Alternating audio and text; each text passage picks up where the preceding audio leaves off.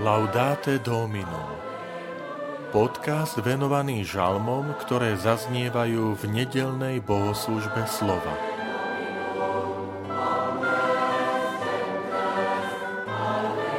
Slovo sa telom stalo a prebývalo medzi nami. Žalm 147 Vitajte pri počúvaní tohto podcastu.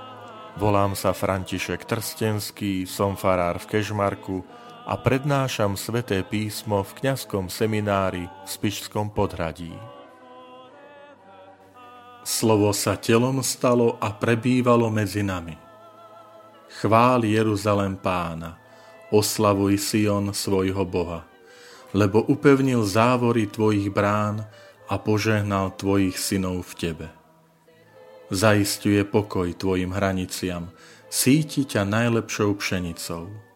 Svoj rozkaz na zem zosiela, rýchlo sa šíri jeho slovo. On svoje slovo zvestuje Jakubovi, svoje zákony a prikázania Izraelovi.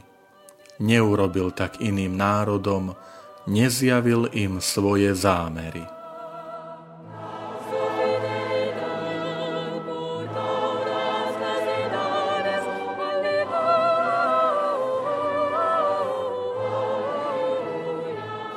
Tento žalm môžeme čítať v dvoch rovinách.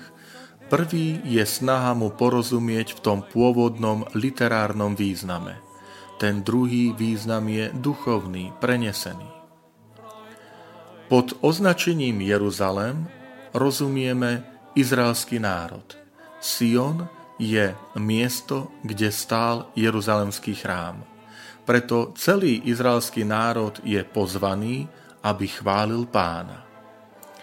V rámci opevnenia mesta brány tvorili dôležitú úlohu a preto bolo potrebné dbať na ich zabezpečenie. Teda keď pán je oslávený za to, že upevňuje závory, že dáva pokoj hraniciam, myslí sa tu na bezpečnosť obyvateľstva pred nepriateľmi. Slova o pšenici zase sú vyjadrením požehnania, nasýtenia, hojnosti. Ale samozrejme, vždy je tu aj dôraz na Božie slovo. Pán, ktorý zvestuje svoje slovo Jakubovi a Izraelovi, čo je označenie pre celý židovský národ podľa kľúčových postav starého zákona, teda patriarcha Jakub, iné meno Izrael a potom označenie pre celý národ. Ale povedal som, že tento žal má aj duchovný význam a v kresťanstve je to sústredenie na Krista. Páči sa mi vysvetlenie, že e, závory brán to sú proroci starého zákona, že tí dávajú tú istotu, to správne porozumenie svätého písma. A v slovách o pšenici vidia starokresťanskí teológovia, cirkevní otcovia predobraz Eucharistie, že Kristus je ten, ktorý dáva Eucharistiu. Rýchlo sa šíri jeho slovo. Je to slovo Evanielia, ktoré pán zvestuje už nielen izraelskému, židovskému národu, ale všetkým národom.